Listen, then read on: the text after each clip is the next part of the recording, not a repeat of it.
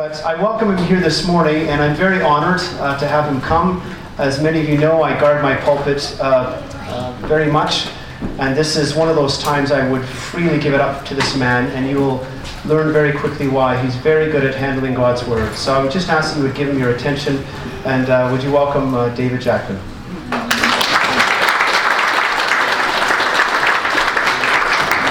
Well, thank you very much, Dan, for your welcome. And uh, it's a great joy for us to be here. My wife Heather is here with me. We've uh, been a, a, week in Canada. We were in Ottawa last Sunday at a church there, and through Toronto this week, and uh, here today. And looking forward to the men's retreat too at uh, next weekend. So thank you for your welcome. It's great to see Dan in his natural habitat uh, here in uh, Calgary. I've been in Calgary once or twice before with preaching workshops. Um, uh, organised by the Simeon Trust, uh, which is a US based organisation very similar, excuse me, very, very similar to the Proclamation Trust, excuse me, um, uh, which we have in London. So um, we're here to hear the Word of God. Uh, I'm going to pray, and then we'll stand as we read the Word together, and then uh, we'll look together at what this uh, marvellous chapter passage that we've got in front of us will uh, teach us this morning. So let's pray together. Our Heavenly Father, we draw near to you because you've said, Draw near to God, and He will draw near to you. We thank you that you've already uh, been with us as we've been seeking to praise your name and to rejoice in our great salvation. And we thank you for uh, the reminder through the shed blood and the broken body of the Lord Jesus of all that you have accomplished for us, that great salvation that has saved us in time for eternity. And we pray now that as we come to your word, you will refresh our minds and hearts through it. We ask that you will speak to us from these scriptures. And we pray that uh, our minds may be given over to think your thoughts, our hearts may be warmed and softened by your love and grace, and our lives may be strengthened by your Holy Spirit, that we may live and work for your praise and glory. So please be with us during this time now and uplift the Lord Jesus among us and do us good as we seek to go out to live and work for you this coming week. We ask in Jesus' name. Amen. Please stand and we're going to read together from the second letter of Peter, um, chapter 1 at verse 12. Second letter of Peter, very near the end of your New Testament, chapter 1 at verse 12, and I'm going to read through to chapter 2, verse 1. Peter writes, So I will always remind you of these things, even though you know them and are firmly established in the truth you now have. I think it is right to refresh your memory as long as I live in the tent of this body because I know that I will soon put it aside as our Lord Jesus Christ has made clear to me. And I will make every effort to see that after my departure, you will always be able to remember these things. For we did not follow cleverly devised stories when we told you about the coming of our Lord Jesus Christ in power, but we were eyewitnesses of his majesty. He received honor and glory from God the Father when the voice came to him from the majestic glory, saying, This is my Son, whom I love. With him I am well pleased. We ourselves heard this voice that came from heaven when we were with him on the sacred mountain.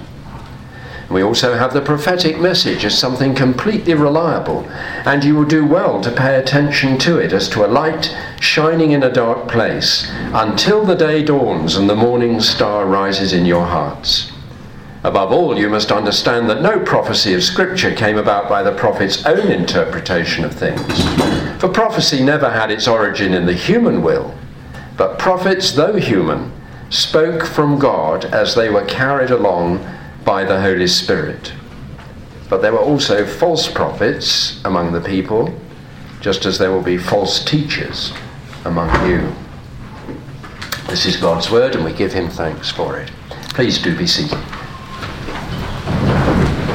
And please keep your Bible open there at this uh, passage of Second Peter.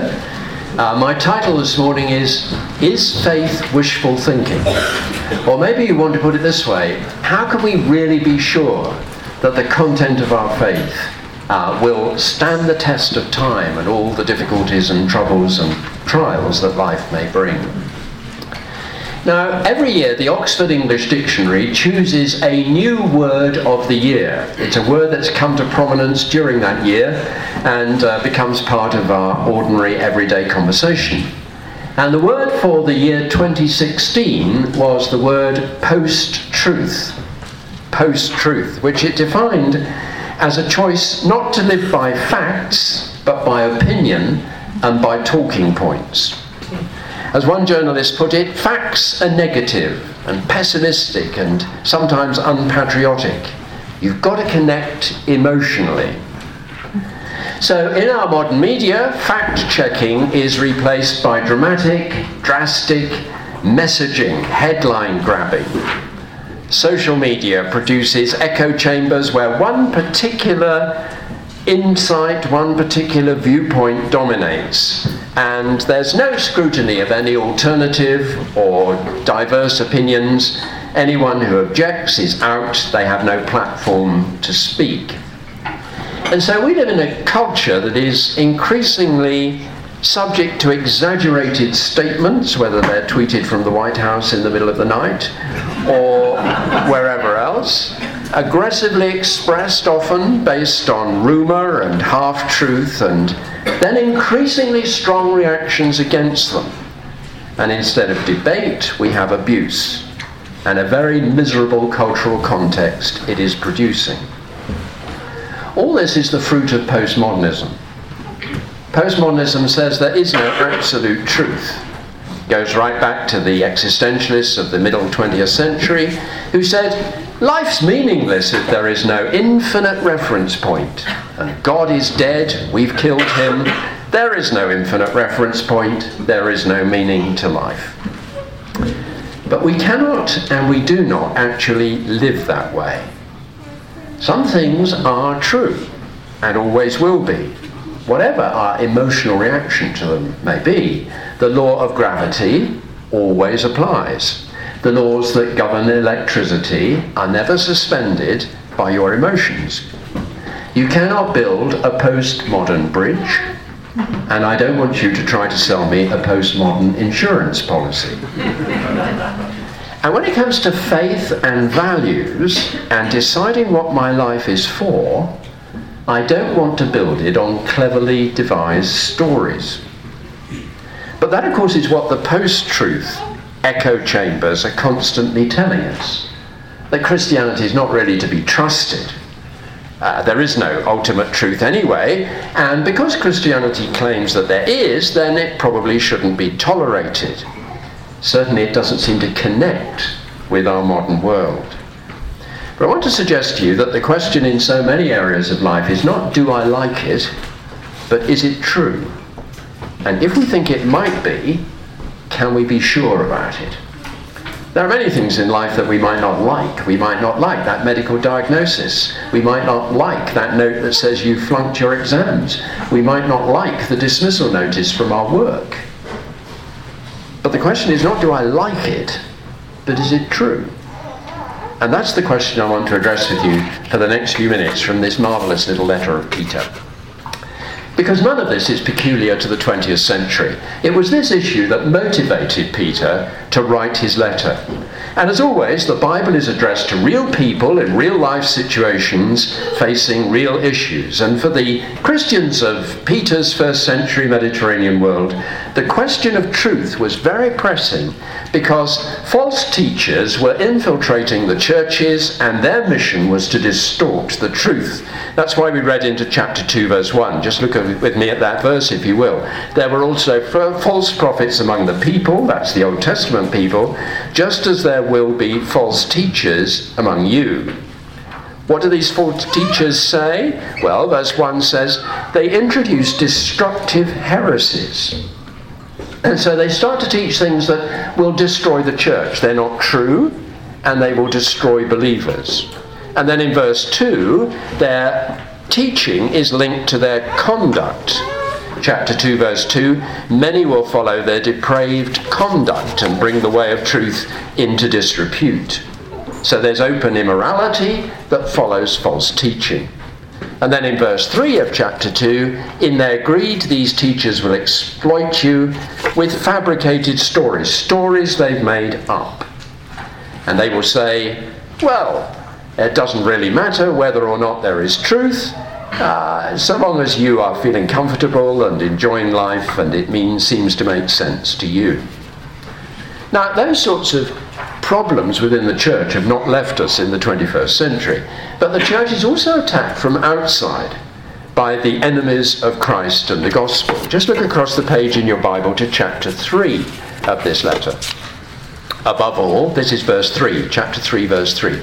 Above all, you must understand, Peter says, that in the last days scoffers will come scoffing and following their own evil desires. They will say, Where is this coming he promised? That's the return of Jesus. Ever since our ancestors died, everything goes on just as it has since the beginning of creation. So you've got destructive teachers within the church who are saying that uh, the gospel uh, cannot be trusted.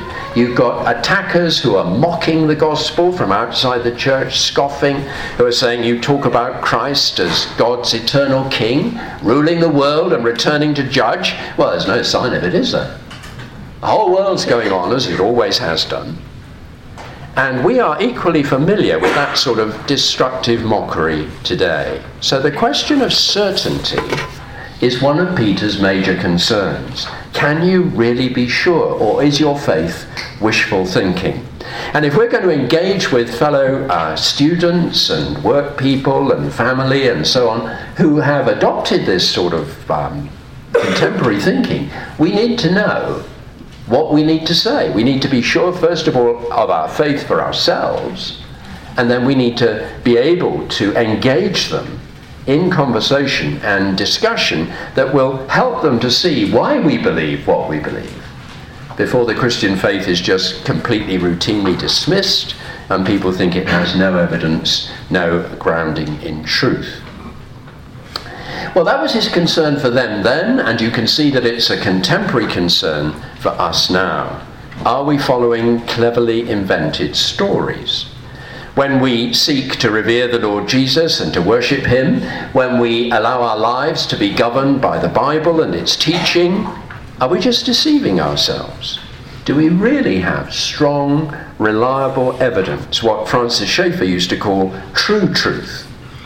Or is the whole Christian message just a projection of corporate wish fulfillment? That's the issue today. One of the English bishops said a few years ago that the problem today is that it doesn't matter what you believe, so long as you believe it doesn't matter. And he wasn't, he wasn't advocating that, he was saying that's the problem. And it's the problem all around us. People say it doesn't matter what you believe, because it doesn't matter.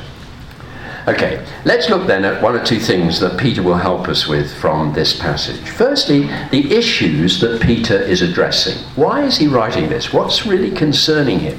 What's his great purpose? Well, it takes you back to the beginning of the letter. I'm sure you know that in New Testament letters, if you go to the beginning and the end, you will often find the kernel of the truth that the letter is teaching. And in verses 3 and 4 of chapter 1, you get this marvelous purpose statement of the letter. Just look with me at it for a moment. God's divine power has given us everything we need for a godly life through our knowledge of Him who called us by His own glory and goodness.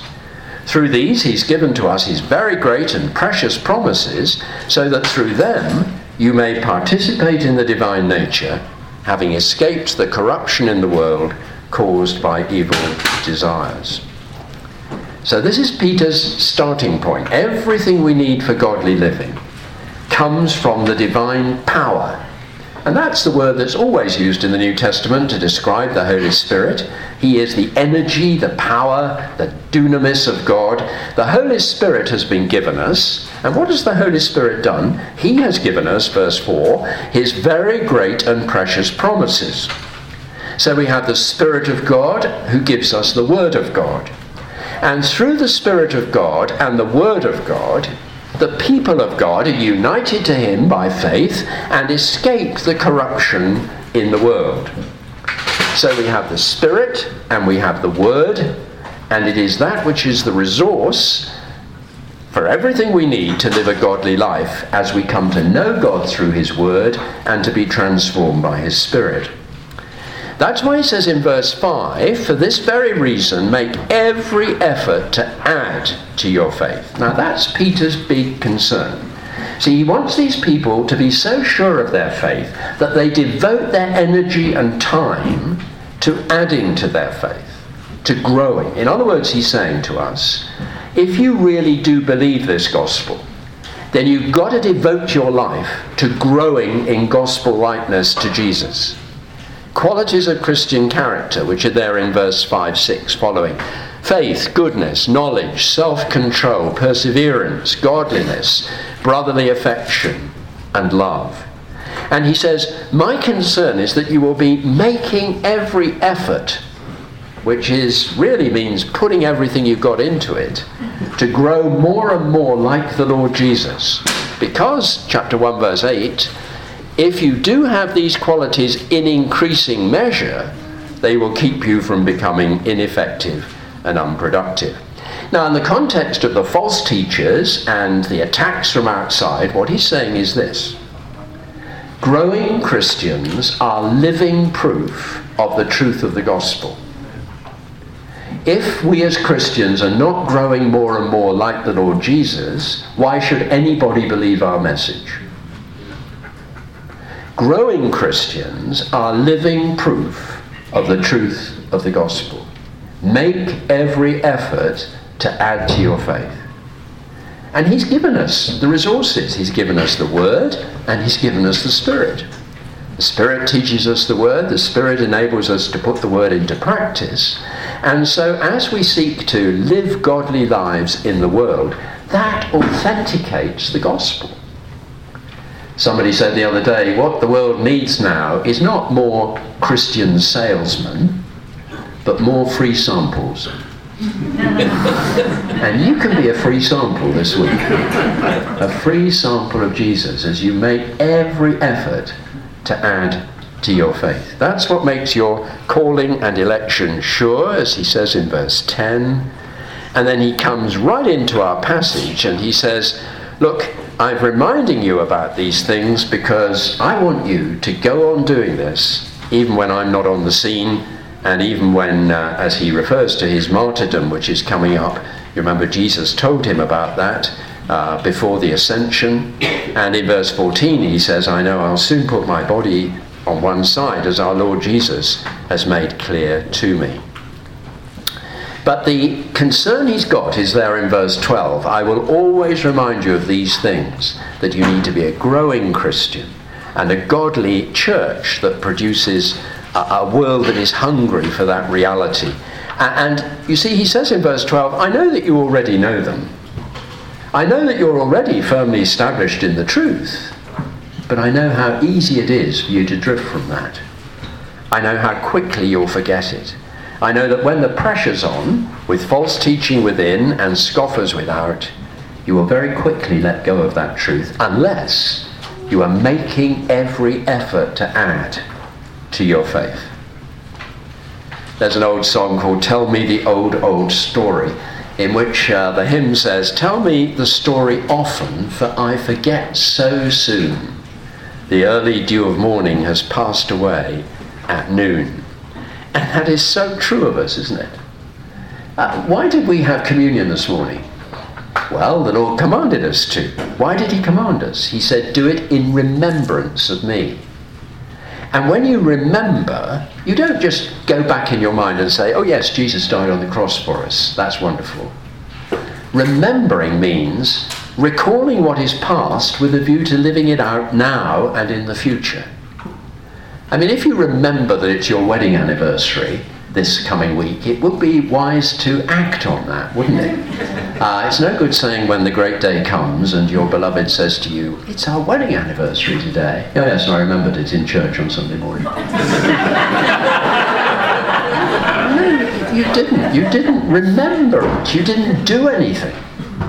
And when we remember the Lord's death till he comes, we take that bread and wine to say we're going to seek to live Jesus' lives, Jesus like lives. We're going to be people who are adding to our faith. Christianity is not a spare time occupation or hobby or something you do as a special interest. It's your life. Christ is our life. And the issue he's addressing here is I need to keep reminding you about this and refreshing your memory so that you act on it. That's why we need to be reading our Bibles every day. That's why we need to hear God's Word expanded week by week. Because there are so many distortions, so many mocking voices, so much uncertainty. And that's why Peter wrote this down, and we're so thankful that he did, because he lived in a world which experience the same sort of attacks as we do. So he's reminding us right at the beginning of this uh, little section that our faith is supremely a historical faith. It speaks about a God who came into the world that he made in order to reveal himself to us in time, in space, in history, in the person of a man who was God incarnate, Jesus of Nazareth. Now, my friends, that is basic Christianity, and it is either true or false. It either happened or it didn't happen. So, what we're looking at is examining the truth claims. And these always depend, of course, on the validity of the evidence that is presented. I don't know if it's true in your culture, but back in the UK, we live in a situation of immense ignorance about Christianity. Huge amount of ignorance. People have no idea. Uh, my son invited one of his work colleagues to work at East, uh, to church at Easter, and she said, um, "Oh yes, Easter. What's that about? Something about God dying, isn't it?" And a lot of people don't have any real knowledge. Now that may not be their fault, but it's a fact in a recent survey amongst teenagers in Britain, uh, over 50% of the teenagers thought that Jesus Christ was a figure of fiction in the same uh, category as Harry Potter and Santa Claus. Mind you, over 50% of them also thought that Winston Churchill was a figure of fiction, but that's just a comment on the British education system. But our faith is a historical faith. It really happened. And that's what Peter goes to next. So we move from the issues that he's addressing to the evidence that he presents, verses 16 to 18, the evidence he presents. For we did not follow cleverly devised stories. Now, he says there are two great strands of evidence that show that the Christian faith is not wishful thinking. He describes it as the power and the coming of the Lord Jesus.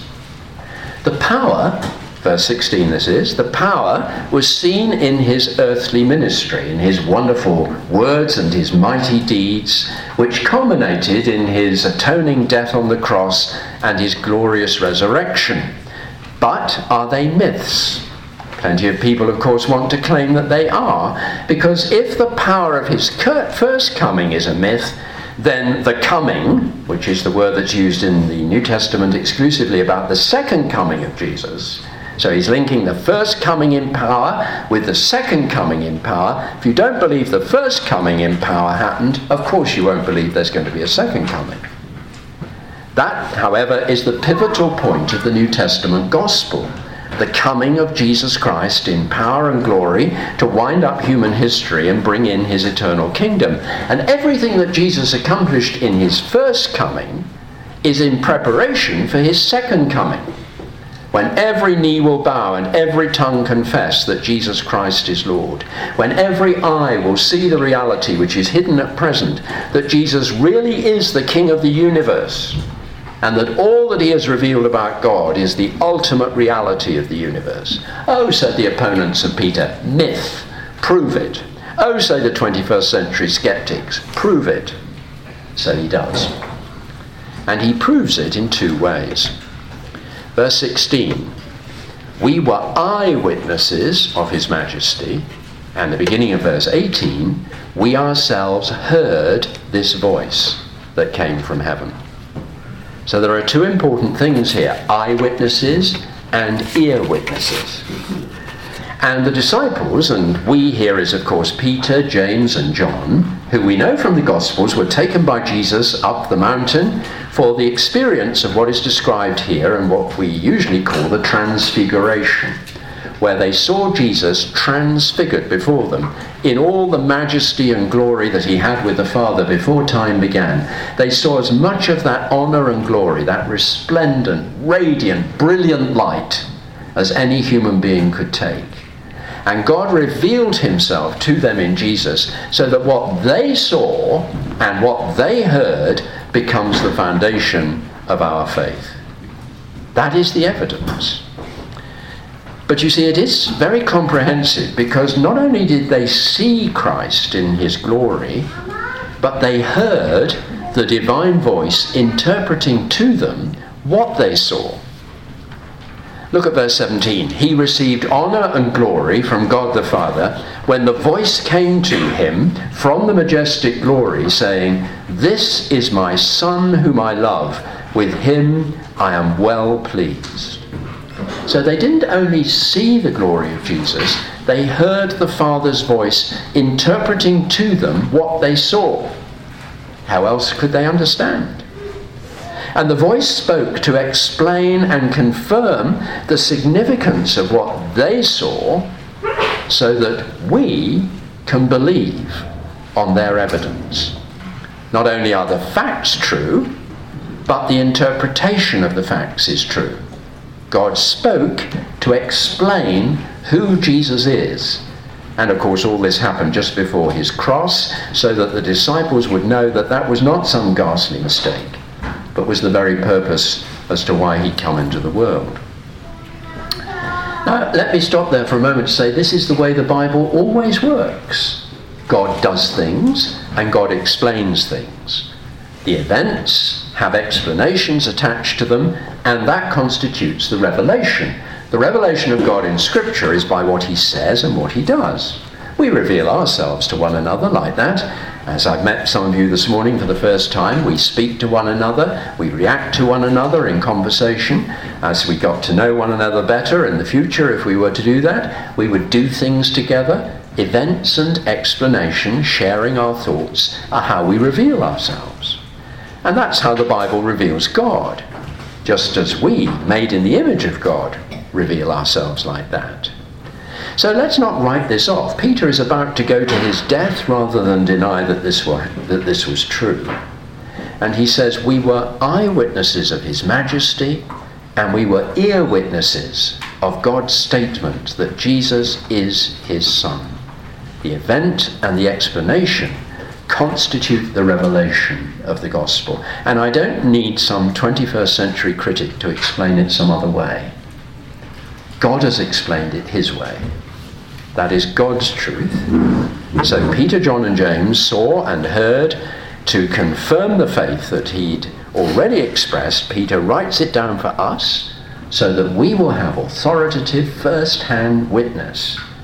And Peter, as I say, will die as a martyr rather than deny that truth. Our faith is rooted in historical action.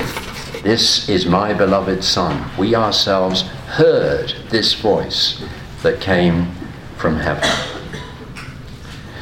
Now, he wants to add to that not just the historical reality, and of course, everyone has to admit that Jesus Christ is a figure of history. Even Rousseau, who was a great um, opponent of Christianity, said that Jesus Christ must have existed because the mind that made him up would have been just as great as his mind was, and whose mind was it?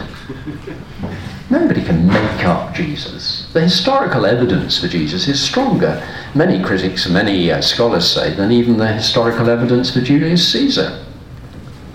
So don't say, oh, well, nobody knows that Jesus existed. Of course he did. It's ignorance to say that there is no evidence. The evidence is there, and it's there in the apostolic witness, but it's also there in the history of the church and in many, many inscriptions from those early years of the church. But Peter doesn't look to that, of course, because that's all future. He looks back for his second strand of evidence. And he explains the confidence that we can have because of the Old Testament. And this is our last paragraph from verses 19 through to 21. Because you see, he's saying what we saw and heard in Jesus is the fulfillment of all that the Old Testament was predicting and pointing forward to over so many different centuries. And in the case of the Old Testament prophets, it was testimony before the event. The fact that what they said was confirmed by the event centuries later confirms, of course, that they were speaking from God, that they were given divine understanding about what God was going to do. And that's why he says we also have the prophetic message as something completely reliable. Now, at the beginning of verse 19, you may have different versions of the Bible. There is a bit of a translation issue. The New International Version says we have the word of the prophets made more certain. That is, made more certain by the fulfillment of all that they predicted in the person of Jesus. But the ESV, if you have that, says we have something more sure, the prophetic word. That is, the ESV is taking the line that the revealed word of God in the prophetic scriptures of the Old Testament is even more certain than the eyes and ears of the apostolic witnesses. Well, it could be translated either way, and if it can be translated either way, enjoy both. And in a sense, it works both ways. Both are divinely given revelation. The word of the prophets is made more certain through the person and work of Jesus, but it isn't just that we're dependent on Peter as the witness, though he's an absolutely rock solid witness, but we have the prophetic word as something even more sure. Now, no doubt, this was what led Peter to proclaim the certainty of verses 20 and 21. None of the Old Testament writers, he said, decided to write their own book or to interpret God's dealings with Israel by their own independent viewpoint. Verse 20, you must understand that no prophecy of Scripture came about by the prophet's own interpretation of things. So Isaiah didn't get up one morning and say to Mrs. Isaiah, I had a rather good idea about a book I might write. he was carried along by the Holy Spirit. That's what verse 21 says. It's a very powerful metaphor. Prophecy never had its origin in the human will, but men spoke from God as they were carried along. And it's the image of a boat with the wind in the sails and the boat skidding across. We were looking at some boats on Lake Ontario this week, and the wind was in the sails, and these little yachts were skidding across the lake at great speed. That's the image of verse 21 the prophets were empowered by the wind of God, the Spirit of God, and they were moved by God to write the truth that God was revealing to them. He told them what to write, He told them what it meant, and we have no right to reinterpret the heavenly interpretations. And that's why the certain word is described in verse 19 as a light shining in a dark place. See, that's where the light comes from, from Scripture, from the New Testament apostolic testimony and from the Old Testament prophetic word. And the source of the light is external, it's not within ourselves. It's a light shining into a dark place. The dark place is your heart and mine. Uh, people say, oh, you must go on a search for the inner light. If you go on a search for the inner light, all you will find is your own inner darkness the darkness of your human sin and rebellion. It's not visions and dreams and pictures we need. It's God's unchanging revelation of Himself, the truth, in the Holy Scriptures, because there is no alternative light source. So he says in verse 19, You will do well to pay attention to it daily. There is a day, verse 19 says, when Jesus, the morning star, will rise in your hearts. That is to say, when he comes again, or when we see him face to face, and we are transformed into his likeness, then faith will vanish into sight, and his light will fully make us into his likeness. But until then, his word is the lamp to our feet and the light to our path. Jesus is the one who is the way, the truth, and the life. And there is no alternative light source. That's why the false prophets of chapter 2 are to be rejected. Because their message finds its origin in their own will, not in God's will. People want things to happen, so they prophesy that they'll happen. They make a great living as a false prophet. They say what other people want to hear. When it doesn't happen, they have to reinterpret it and wriggle their way out of it, and then everybody loses confidence, quite justifiably. But the real casualty is the truth the truth of the gospel. No, there is only one source of ultimate authority. That is God Himself, and He mediates that authority by His Spirit through His Word. He is its originator, He is its guarantor. And the human writers were the chosen, gifted channels of that. So, my friends, we can be sure. And the coming of Jesus has proved the truth of all that they said in the Old Testament uh, writings. Just as his earthly life and ministry, his death on the cross, and his glorious resurrection are themselves the great good news of God's saving purpose. And if we can be sure about his power in the first coming, we can be equally sure about the certainty of his second coming. So, as I close, there are one or two implications I want to just underline. They're very simple, but as with all biblical truth, it's very profound because it's life changing. Firstly, this hold on to this Jesus is God's Son. Now, that idea of the Son is that the life of the Father is in the Son. So, a father humanly gives life to his son. His life is in his son. The mother's life is in the son, of course, as well. But here is the idea that Jesus is the Son of God because the life of the Father, unseen, is revealed perfectly in the incarnate Christ. That was what Peter saw. That was what he heard at the Transfiguration. And that's why, all the way through this letter, he continually refers to him as our Lord Jesus the Christ. God's self revelation in human form, Lord of all. Jesus, the Saviour, who came not simply to give us a great way of living a human life, but who came to die an atoning death on the cross in our place as our representative and as our substitute. And this Christ, God's anointed King, is risen in power, reigning in glory. He's the object of our faith. He is the one we worship and adore, and He is the one whom we obey our Lord Jesus the Christ. Don't let go of that. And when you're talking to people about your faith, take them to Jesus. That's the real issue. You can get involved in all sorts of arguments about the minutiae of what the Bible may or may not mean by certain uh, passages. But take people to Christ. It's all about Jesus as God's Son. That's where the history is, that's where the reality lies. But hold on to this too that Scripture is God's Word.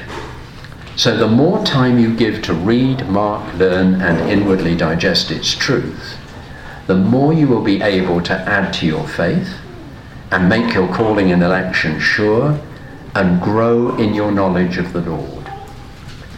But Scripture is not just to be studied, it's to be obeyed. It is the rule of our life. It is the settler of our priorities. And where the Word of God is proclaimed, the voice of God is heard. People often say things to me like this Oh, I like to think that God is, or I can't believe that God would. But the issue is, what does the Bible say? You might like to think it or not think it, that's irrelevant. What does the Bible say? The Bible needs to be in the driving seat of your personal life. The Bible needs to be in the driving seat of this church. For then Christ will be the Lord of the church.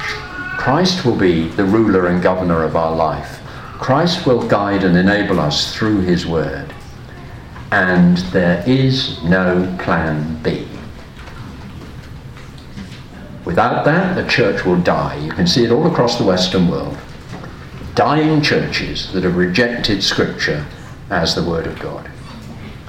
So, my friends, we need to pay attention to both. We need to give our eyes and ears to the divine revelation in the written Word, which will always lead us to the Lord Jesus, the living Word, the one we love and trust and serve. Faith may very easily be wishful thinking if it's just faith in faith. But faith in the Christ of the Scriptures is reality in a world of fakes, light in a world of darkness, and certainty in time for eternity. Let's pray.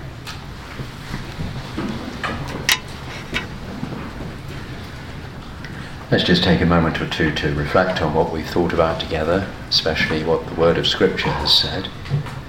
Maybe there's one thing that Lord's laid on your mind or heart this morning, and something that we need to ask Him to give us strength to believe, or power to obey, or fresh insight to move forward. Just commit it to Him in the quietness of these few moments of prayer as we open our minds and hearts to God's truth.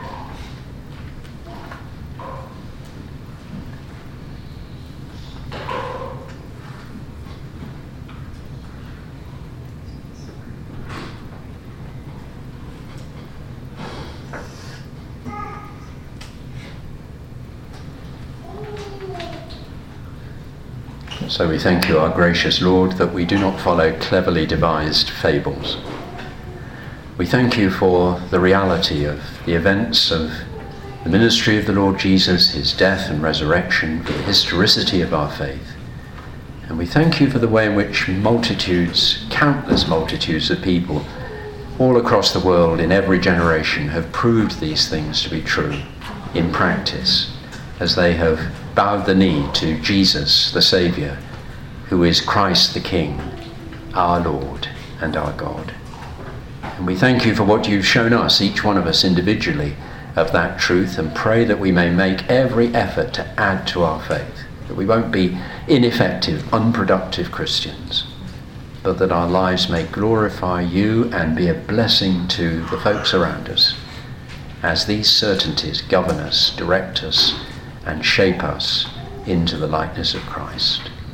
And we ask this so that your great name may be uplifted across this great nation, across the Western world, where the name of Jesus is so little known and understood, where there's been so much secularism and atheistic attacks upon the gospel.